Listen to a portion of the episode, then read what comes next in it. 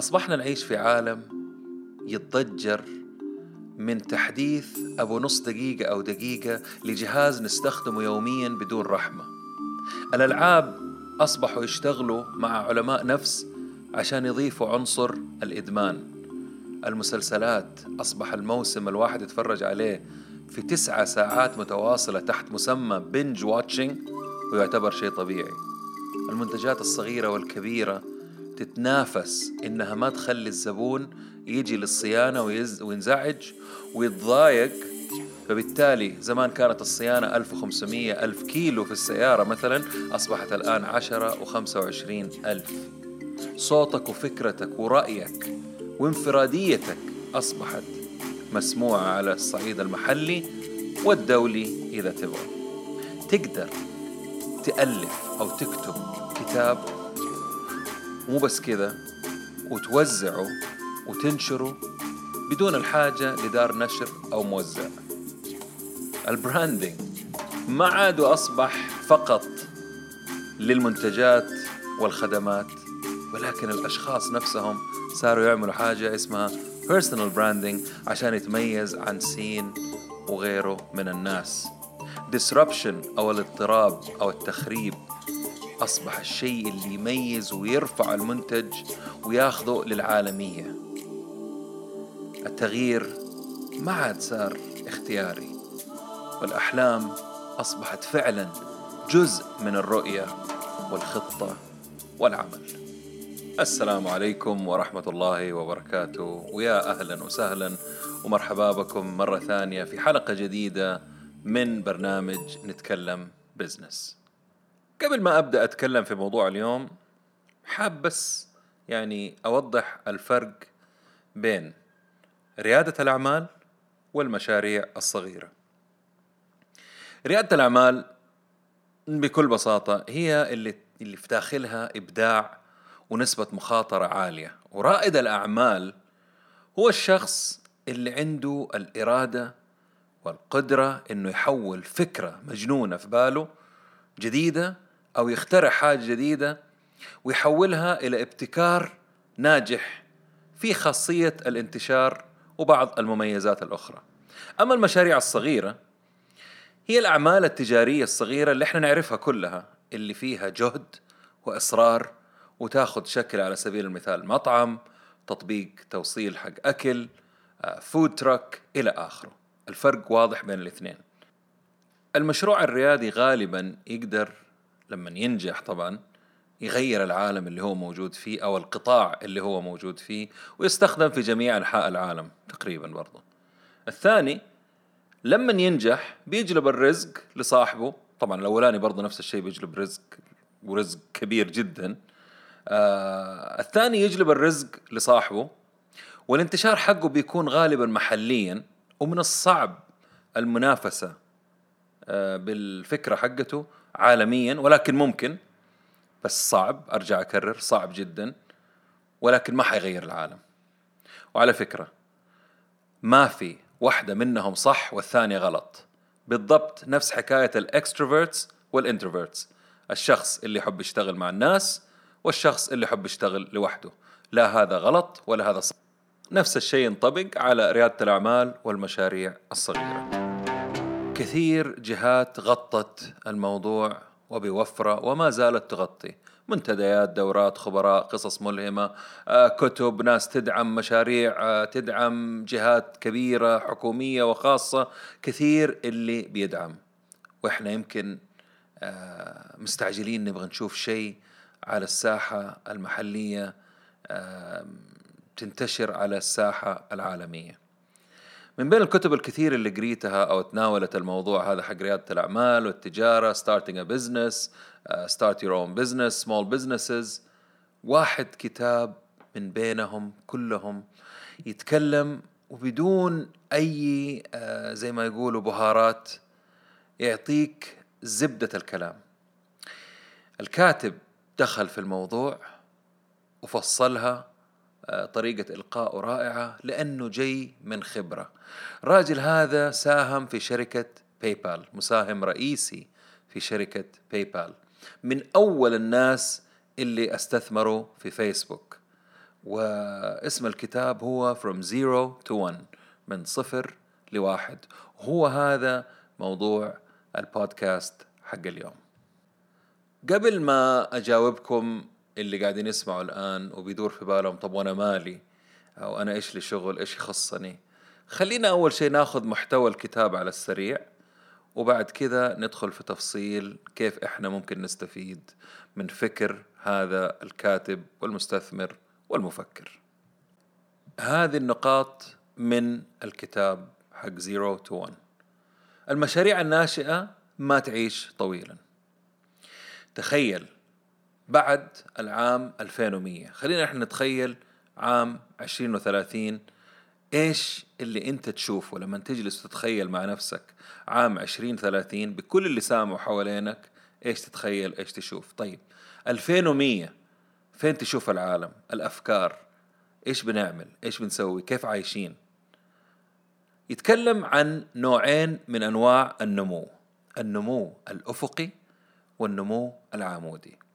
النمو الأفقي اللي إحنا نعرفه برضه يوصل الإنسان للعالمية. بس التوسع يكون من اللي موجود عندنا شغلة موجودة عندنا ونتوسع. مثلا إيجار سيارات نقدر نتوسع فيها وتصير عالمية. النمو العامودي يبتكر شيء ما كان موجود أساسا. على سبيل المثال أوبر. أنا جبت لكم مثال يشبه اللي قبله ولكن أوبر حاجة ما كانت موجودة. اير بي ان بي ما كانت موجودة. هذا يعتبر نمو عامودي النمو العامودي هو اللي from zero to one أو من صفر لواحد. النمو الأفقي من واحد لنون. خلينا كده سيبكم من الرياضيات ولا كل الكلام هذا خلينا نكمل النقاط. إيش الشيء المألوف اللي عندنا؟ وإنت أو انت تختلفي معاه إيش الشغلات اللي انت شايفتها ومألوفة عادية شيء طبيعي عندنا في حياتنا لكن انت تجلسي تقولي هذا لازم يتغير الشيء أو في شيء غلط طيب ليش الشيء هذا بيحصل يرجع يتكلم الكاتب عن المدارس وإنها تركز على عدة مواد وتشتت انتباهنا وذهننا وتركيزنا على عدة مواد وما تركز في موضوع واحد. إيش يقصد بموضوع واحد؟ يعني مثلا إذا أنا بدي أسوي مشروع أحتاج أركز على واحد سوق أنافس فيه. أحتاج أتوقع إيش هو الوقت المناسب المفضل للانطلاق. لازم أعرف واحدة شريحة معينة هي اللي أستهدفها وزي كذا يتكلم كمان عن تجارب الاحتكار أول ما نسمع احتكار أو مونوبولي على طول لا هذا ممنوع ما يصير احتكار الدول تحاربه العالم تحاربه ما يصير إلى آخره. هو ياخذها ويعكس الآية ويطالع على فوائد المونوبولي أو فوائد الاحتكار. ياخذ على سبيل المثال جوجل. جوجل محتكر البحث على الإنترنت وبالتالي هو يفرض سعره ويهيمن على هذا السوق والمقلدون لازم يرفعوا مستواهم يا يكونوا أفضل منه أو يكونوا أقل منه ما حد يعرف عنهم شيء. وبالتالي أسعارهم وأرباحهم أقل بكثير. المحتكر أو اللي عنده monopoly على طول يصير brand جوجل يعتبر brand فينصح الكاتب والمفكر ورائد الأعمال إنك أنت كمان تستعد إذا عندك مشروع لرحلة مرة طويلة. إحنا لما نقول طويلة عندنا هنا يعني مستعجلين يا سنتين يا ثلاثة يا راجل ثلاث سنين. أيوه مو ثلاث سنين الراجل بيتكلم على عشر سنوات. الواحد لازم يخفض سقف التوقعات عنده ويستعد إنه الرحلة راح تكون مرة طويلة. آه التخصص مطلوب.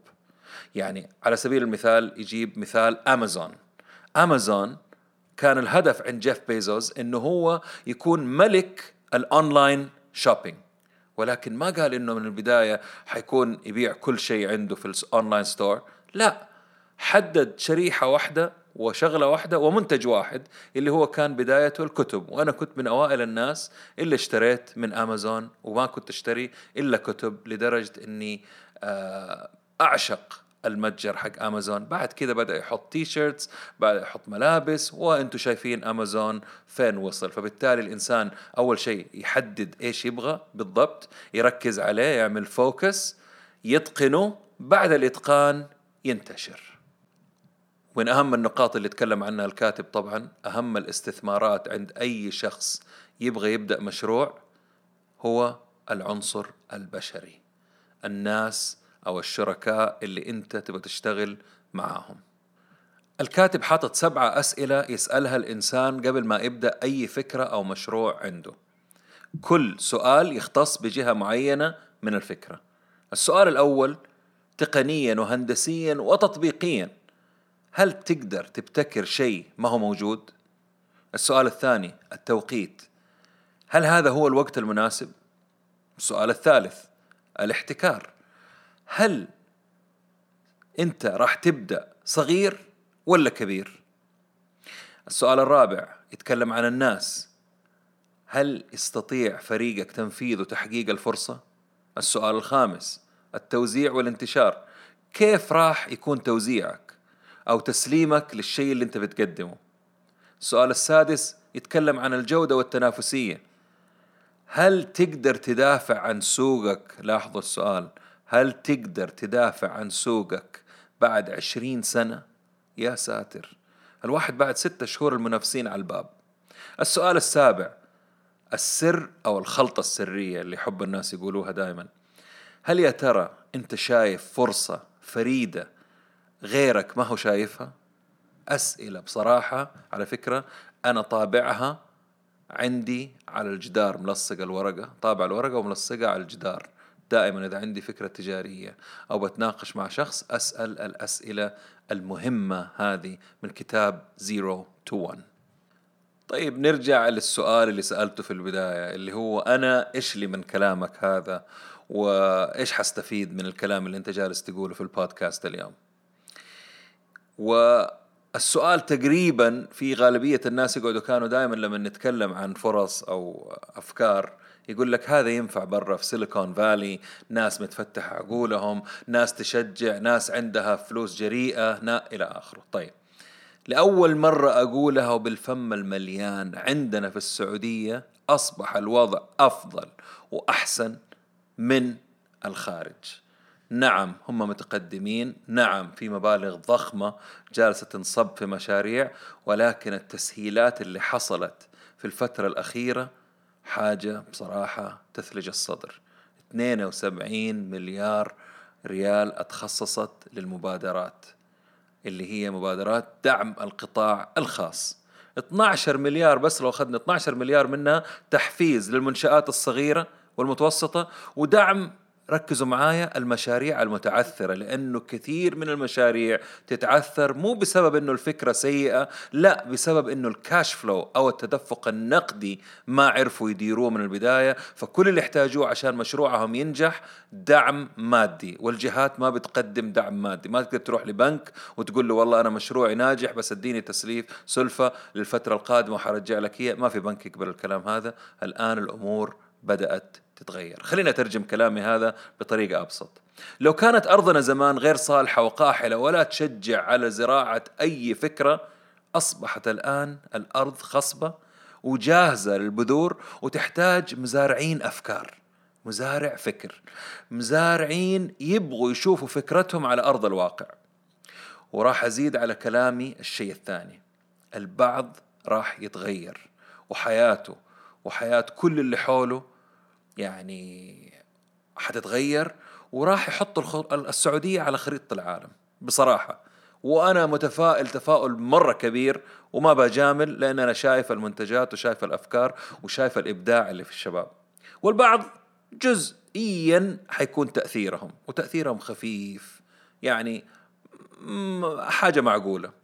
وفي كثير لن تتغير حياتهم للأسف الشديد لأنهم أول شيء آه، ما هم مهتمين بالموضوع وغير مؤمنين خايفين في أمور كثيرة ويبغوا زيادة يبغوا مساعدات زيادة أو في نفس الوقت يخافوا من التغيير.